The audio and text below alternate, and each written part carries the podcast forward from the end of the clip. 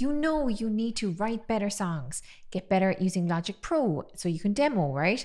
Improve your vocal ability with a daily practice routine, come up with better content to promote yourself as an artist on social media. But are you sitting here watching this video right now going, oh my God, another week has slipped by and I just don't feel like I've made a lot of progress on any of this? Why does that happen? Like, what's the disconnect?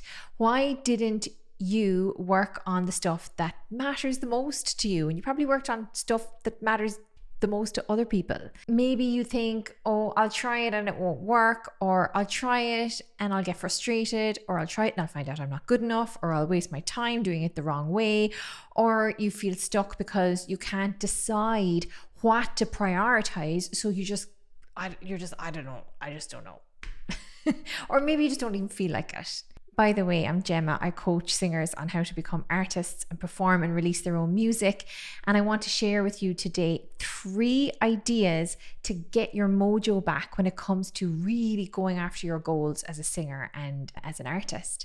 If you'd like to be coached by me, do check the link below for info all about my coaching program. Okay, so idea number one is check your story.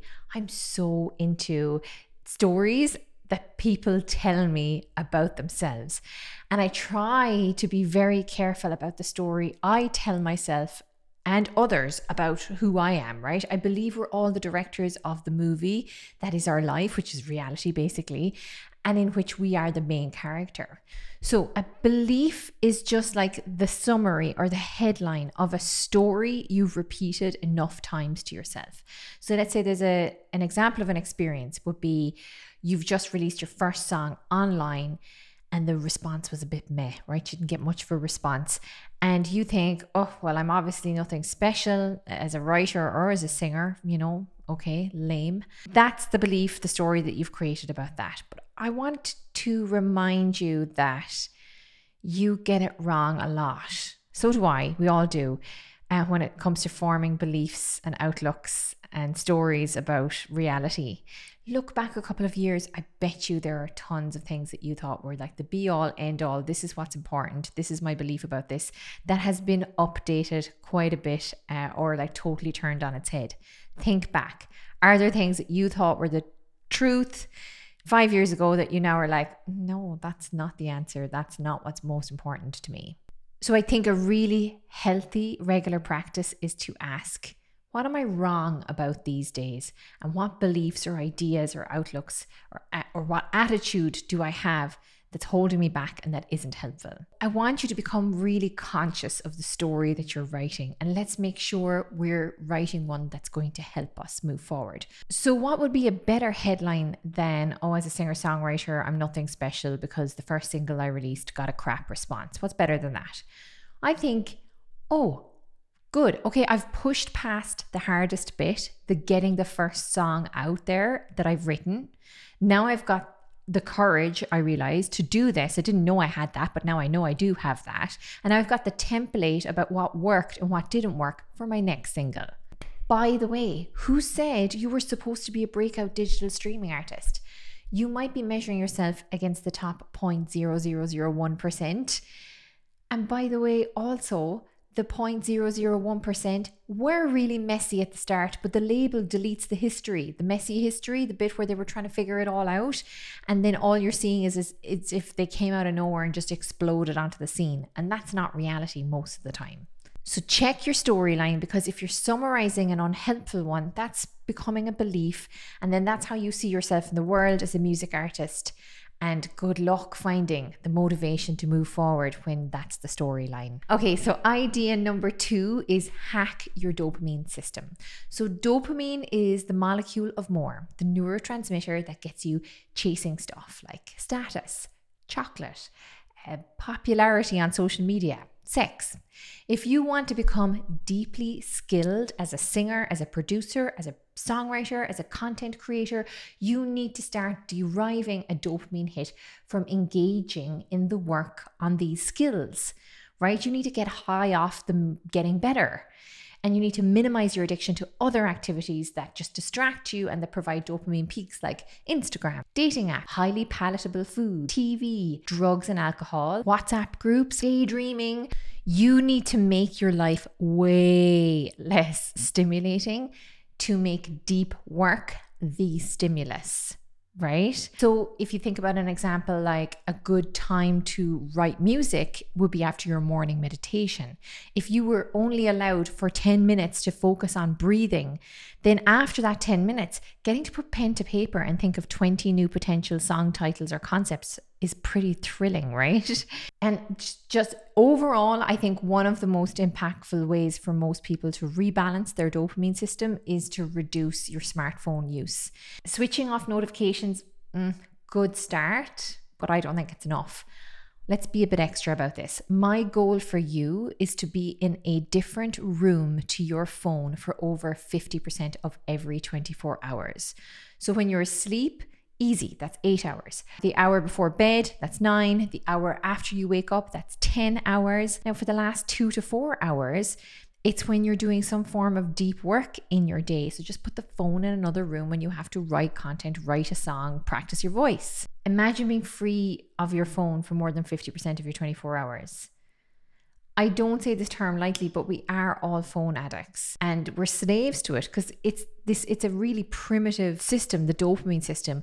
And that's our neurochemistry is set up in that way and it's designed for like stone age hunter gatherers to go out and get some food and not die and not get eaten. So, you know, just before or after you write music or during, I think it's key for you to not engage in dopamine spiking activities like snacking, phone usage, um, so you can train your brain to to derive getting the dopamine hit from the practice itself. Then you'll become a creativity and practice addict instead. How cool. I hope you're enjoying this video so far. Don't forget to give me a like and subscribe if you are getting value from this.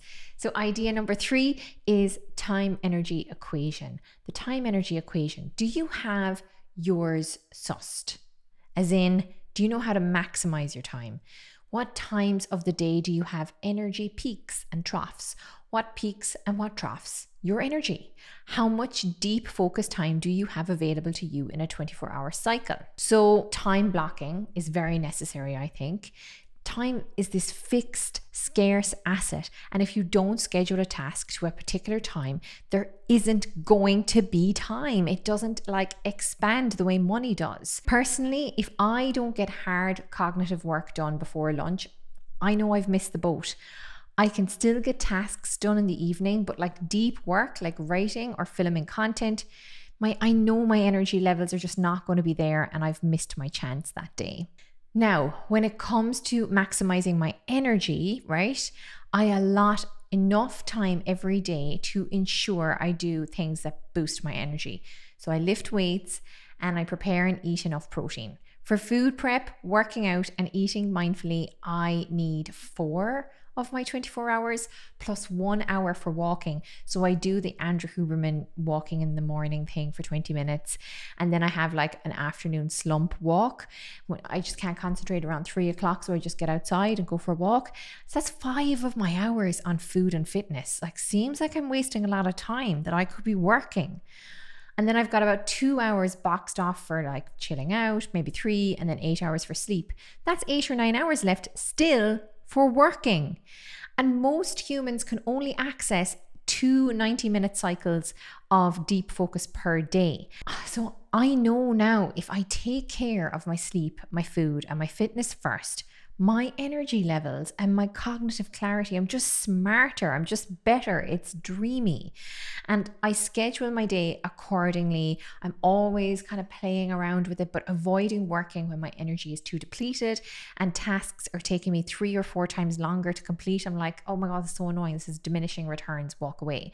So, or plan better tomorrow. So, my advice for you would be to block out your perfect week on a Google Calendar the perfect wake up, the perfect bedtime, the perfect deep focus time, the perfect food time, the perfect gym time, the perfect family time, the perfect nine to five t- job time, whatever time you need, block it out and show up to your planned time to write like you're showing up to class. Your attendance will be taken. Show up and put your priorities ahead of other people's first, right? Make sure you take care of what matters the most to you first and then allow for other people's requests of you, right? So if you have a job, you're working an office job or a retail job, get your music done in the morning so that you kind of walk into that being like, I've taken care of me, now I'm available to you.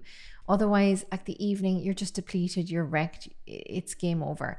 Get it done in the morning. So, I hope you feel like this video has given you some practical advice about how to start winning. Can we still say winning? I think 2023, I have to say slaying instead of winning. Winning's too Charlie Sheen era, isn't it? slaying your 24 hours slaying it emotionally with the story you're telling yourself, neurochemically with the way you dominate or you, rule over your dopamine system, logistically, the way you master your time and energy to have the most amazing 24 hours.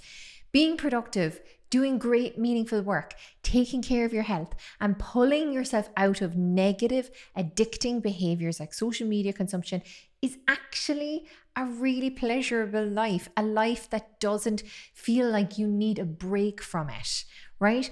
There should be room, of course, for some chaos, a bit of novelty now and again. But if you want to excel as a creative, you need to find home and peace in a finely tuned routine. I'm telling you, it's it's the way it is. It's the way your brain works. It's how you need to do it. You watched until the end. Aw, thanks very much. Fancy giving me a little like, a little subscribe. I hope you're finding lots of value in the content. Do you have anything you would like to add to this conversation? Please feel free to ask me questions or add comments below, and I would love to hear from you.